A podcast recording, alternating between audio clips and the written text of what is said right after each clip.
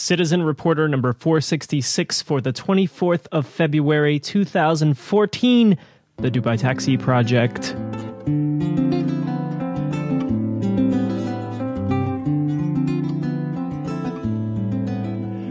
Hello and welcome to another edition of CitizenReporter.org.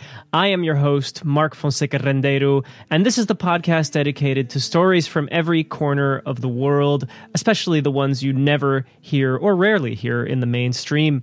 This is the Dubai Taxi Project, an ongoing series bringing you voices from Dubai, Abu Dhabi, and actually voices from people who come from every country in the world who happen to be in this region. One of my most unexpected and wonderful meetings occurred when I was actually shopping for postcards. I stumbled into the gift shop of Mr. K.G. Bhatia, a resident of Dubai for 37 years. That makes him a record holder in this series, and I dare you to try and find someone in the city of Dubai who has lived there for longer 37 years. I knew right then and there when he told me that fact that we needed to talk into a microphone and to share some stories with the world.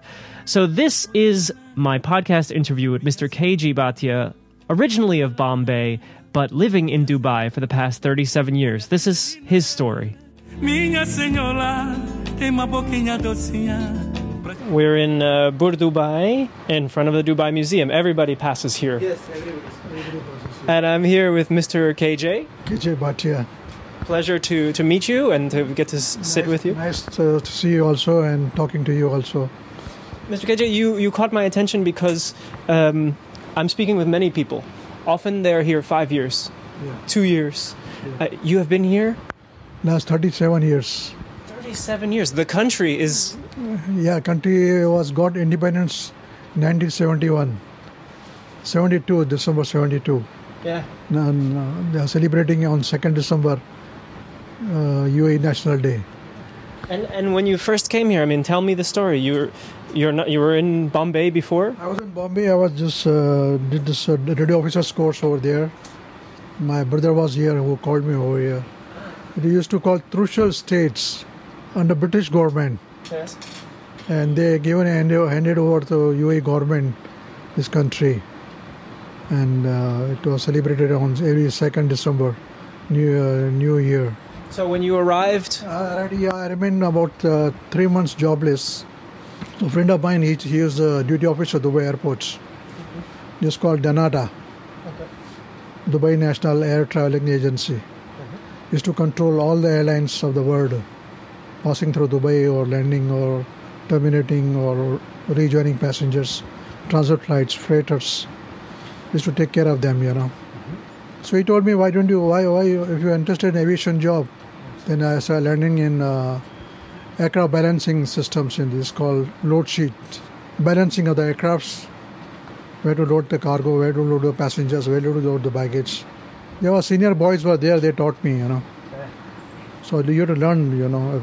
So different airlines comes, you should know uh, which way uh, balancing has to be done, which trim should require, which documents require. There was no computers, only the printed papers used to be in the store. It's very common to meet people in Dubai who've been there five or 10 years who will tell you, Oh, I've seen so many things change, like they're old veterans. But here we have someone who's been in Dubai since the 1970s. I mean, that's when it was truly a desert, hardly even a country. The UAE was only formed in 1971 after 80 years of being separate emirates under British protectorate in what was truly, in that time, a different world. Dubai in this time, was it such a busy place? It was a newly airport open, uh, only the eight bays of the aircraft pan- park here. Fokker Friendship, Beech aircrafts, Skyways, 707, mostly 707 used to be so much frequently flying in our Dubai. Then later on, Fokker Friendship used to be, the Gulf Air used to have Fokker Friendships, shorter distance, like Abu Dhabi, Doha, Bahrain. And 707, later on they jump over to the TriStar, VC-10. British Airways VC-10 aircraft used to come over here, very tail-heavy aircraft. Yeah. It was uh, no we have planned to have because independence. They never thought of uh, bringing tourists over here. they wouldn't see anything. there was also anything because the roads are all full of sands and all here. The Friday street was only one street, one both one way going and coming. Yeah. Only one small road. We're in a neighborhood here in Bur Dubai that is one of the oldest, I suppose. Oh, Very oldest, yes. This uh, very Dubai Museum was later on open, open later on, later on, and uh, I used to stay behind this uh, museum only. I used to say 50%. You know what salary used to get. Salary was very low. I started my job with a 400 dirhams, and my brother brother used to get 1500 salary. So we used to combine salary and send to our parents Half. half. And every Thursday, we used to have movies over here in the India Association, where used to be the uh, ruler's office now. There used to be a big, big hall over there. Yes. So used to, they used to call films, you know. Old films. So run and we every Thursday night we used to enjoy over there the movie, watching movies and all. As you can tell from listening to many of the interviews in this series, family is a common conversation in Dubai.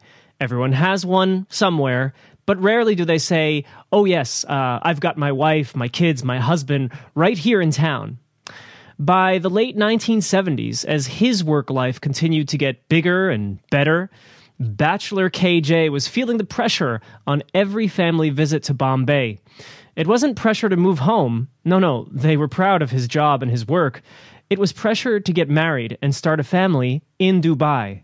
Again, an example of how it was a very different time. I kept working with airlines, and uh, from eight bays, they've grown up to 20 bays, parking bays of aircraft.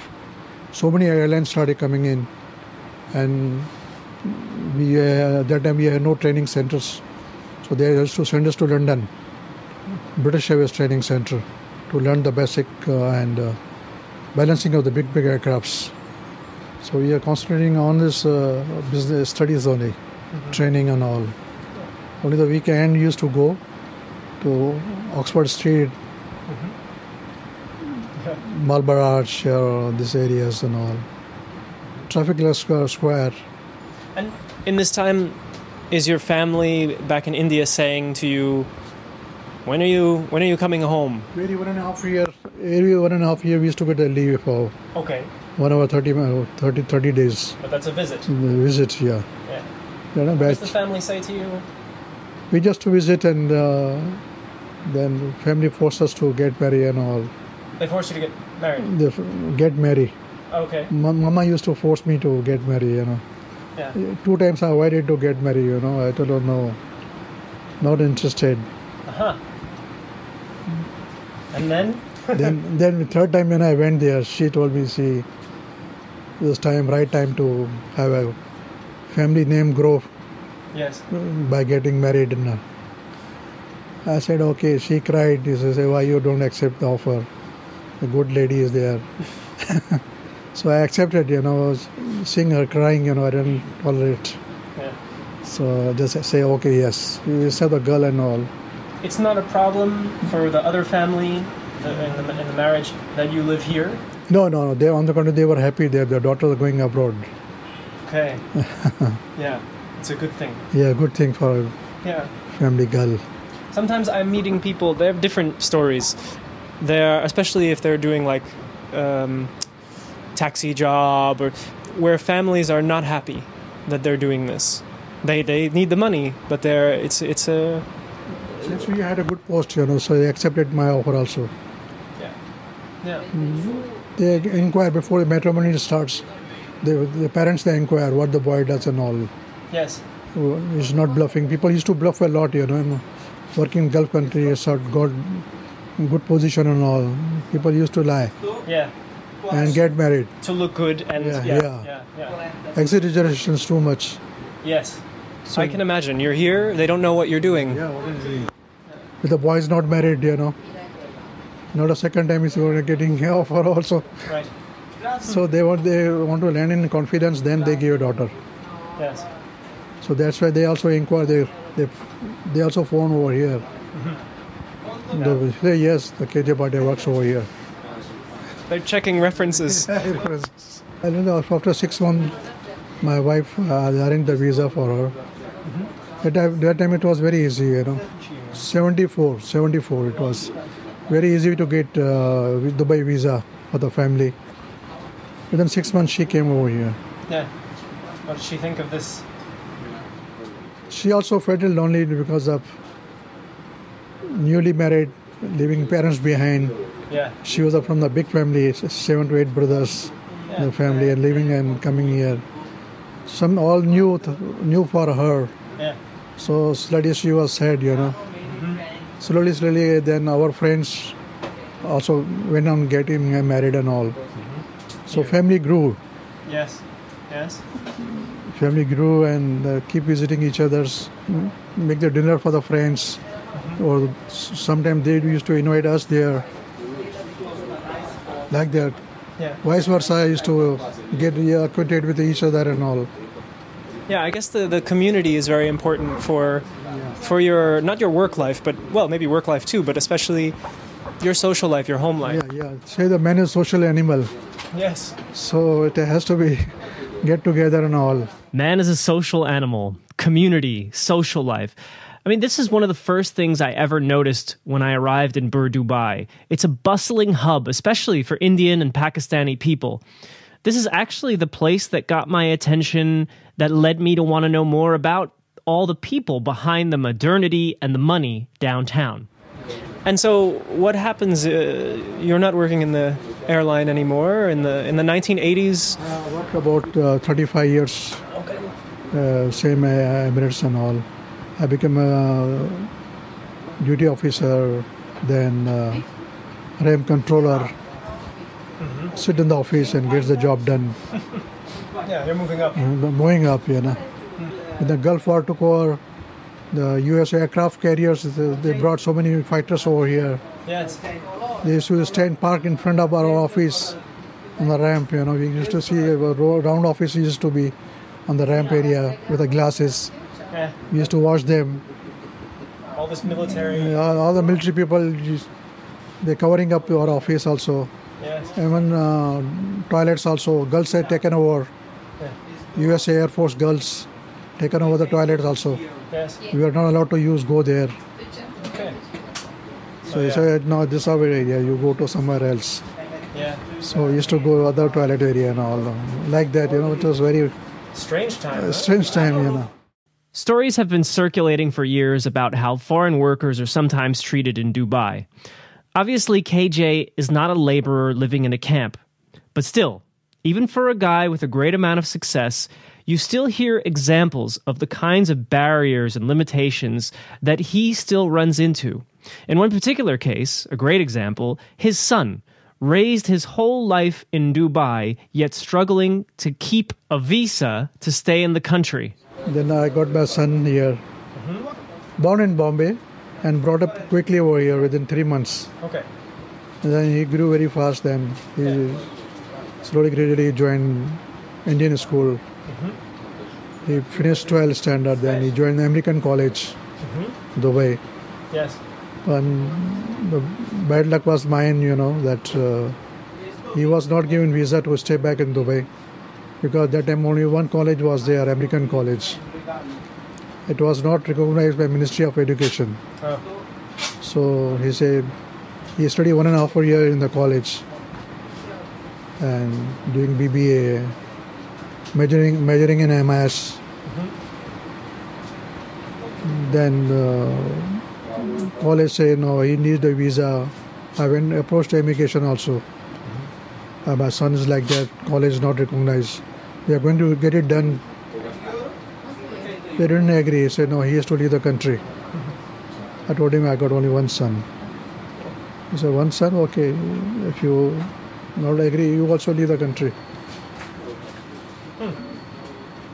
That, that time it was quite tough time, you know, it was to, to get the visa for a family, uh, for for my son. Because he become 18 years old and he has to be visa of college. Mean, meantime, this uh, Oklahoma college professor came over here for promotion of his college in Oklahoma. So we talked to him. We say, uh, this is the happened now. This is the problem. He can join your college.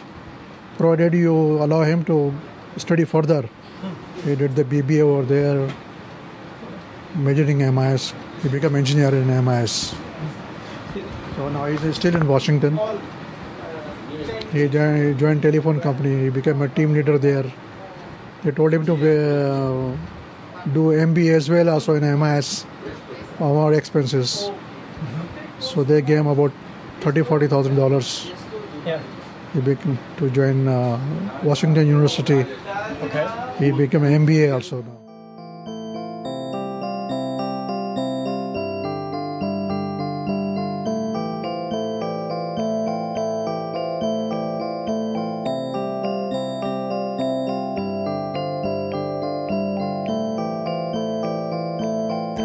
Wanna say it's alive, I wanna write the end with a final surprise. Wanna take it tonight, I wanna guide the end, so simple and tight. And if you feel so sad. How is it that you eventually arrive at this with a shop? I, I was I was knowing it. Uh, we are going to retire now. Right. I, we, six months before, I was told by company you are going to retire. You know, make your own arrangement because maximum one month I can leave with the company visa. Even after all those years, Yeah, still those- this visa. visa problem. Yeah. So myself, my wife decided to. Wife was very fond of business. You know. But Right from the beginning, you know, she was telling me, "We open business, open business." Really? But I'm not business minded, you know. Right. You've been working been with technical. as I've been working with this one. Then uh, we opened before retiring. We opened the shop. My son also flew from America. He was here. We all decided to open the shop instead of going back to India. We should stay back here. So I approached one friend of mine. You know, we want to open the shop. He said, "Okay, go ahead. I'll help you out." It was, this is a silver shop actually. It? Was fully silver shop, and we and he was a import export in business silver only. So I talked to him. He said, "Yeah, you open. I'll help you out." With help, uh, help, we opened the business. You know, within one day everything was set up. Before my one son fly back to USA, he wanted to see the shop. So one day we opened the shop. Everything. He gave us one boy also, assistant executive, to set up everything and open the business. From that day before retiring, everything was set up. My wife used to handle the shop and all. Full day she used to, one man show she was. This is we, we set up a shop. So it was helpful for me also to stay back. My visa was chan- changed from company to shop. This is my own shop now. Well, though it is on the rental basis, Yes. but it's on my name, you know. Yes. I have one local partner. Oh yeah.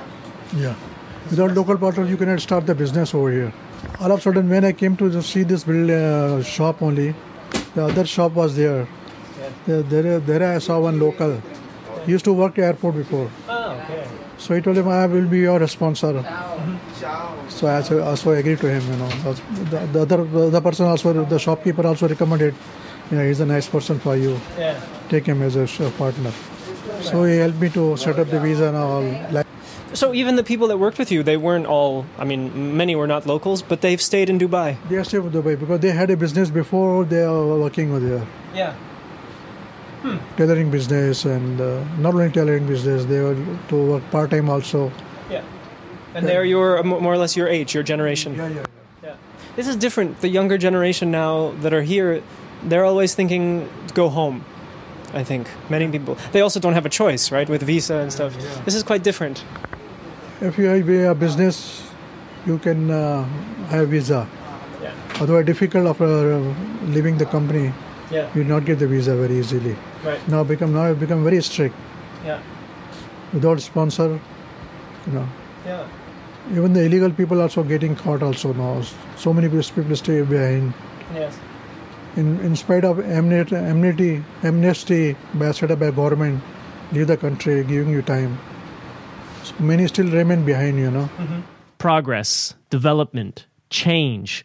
KJ can tell you the good things, as you just heard, and the bad, as many people struggle in this era of stricter laws and more desperation. Which made me want to ask the bigger picture question. You know, how are we doing as a country, as a planet, as humans? Sometimes I suppose these questions are too big, but when I meet someone like KJ, I just have to ask. What are we doing, this world of ours? Population is increasing day by day. Yeah. Same way, jobs also increasing, you know. They create jobs for one another, maybe, you know, demand. See the airports, how much they expanded now, Dubai airport. This government has set up everything very nicely mm-hmm. They've been successful, very successful. and very quick, without any giving bribe also. Mm-hmm. It was done very quickly. Yes. Where our country, if you go, you it will prolong so long, you know, I visa process, license process, driving license. Mm-hmm. Your system is much perfect. Honesty is there. Olden days used to be everything behind the glass. Yeah. Visa counter, everything. You cannot see who's sitting behind the counters. Now everything visible. Hmm. Sheikh Mohammed, when he took over, he visited all the departments. Even in the airport, he also came. He used to come to airport visit. He visits all the departments. Eh, yeah. So honesty is there. Hmm. Even he took over as a prime minister, he told everybody, "I want honesty and work wise, Yeah. no complaints." Well, I mean, corruption has ruined many places, right? And Ah, yeah, so many big big people have got sacked also. I'm sipping chai with the one and only KJ Bhatia in the corner of his shop, surrounded by gold, silver, shawls, and other souvenirs in the middle of busy Bur Dubai. A man that has seen a city rise, no exaggeration, from the sand. He has made his way up the work ladder at one of the most important airports in the world. He's seen his own son grow up and become an American citizen far away in Washington, D.C. He's retired, but he's happy to keep working, especially in the tourism business that is expected to continue to grow in the coming decade. When it comes to carving out your own success in a city where many have failed, KJ has much to be proud of. And I feel like a lucky guy. By chance, I started a conversation with him, and I get to hear his story, and now I get to share it with you. What do you think for the future? I mean, it seems like this place gets busier and busier. Yes, uh, they say this uh, 2020 going to be exhibition, expecting a lot of crowd and all. Let us see how we can cope up with that Yeah. system. Yeah. Gor- Government also planning to bring some more t- tourists, you know, to bring uh, have more ideas to more attraction in Dubai. So can I expect about 70 million people during exhibition Yeah. 2020. Let us see Yeah. how it goes.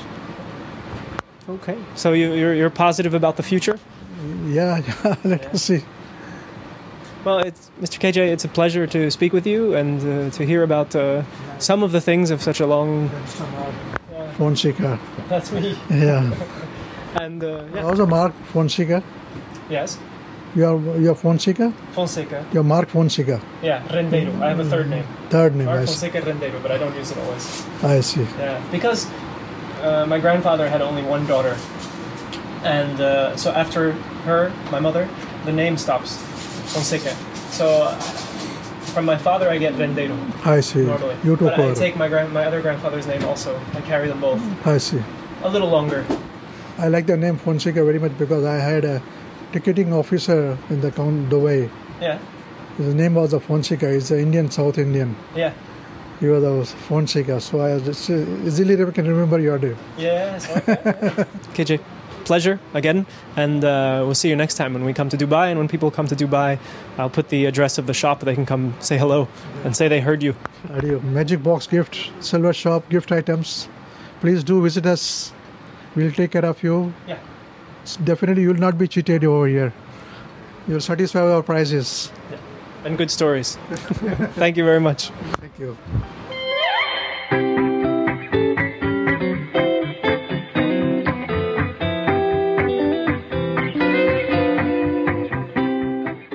Well, that does it for another edition of Citizen Reporter. another episode of the Dubai Taxi Project, but don't worry. There are many other episodes that you perhaps haven't heard yet. You can go to citizenreporter.org, listen, comment, read, and of course, there's still more coming. I got about two more episodes. A big thank you to all the underwriters and producers. That's most likely you who helped fund this project. That's right. This is a crowd funded project, and if you want to join, you still can help. For future episodes, go to citizenreporter.org. Use Flattr, use PayPal. I'll be very thankful if you do. And if you have, well, then I'm already thankful. All right, that's it for me. I'll catch you next time. I'm Mark Fonseca Rendeiro.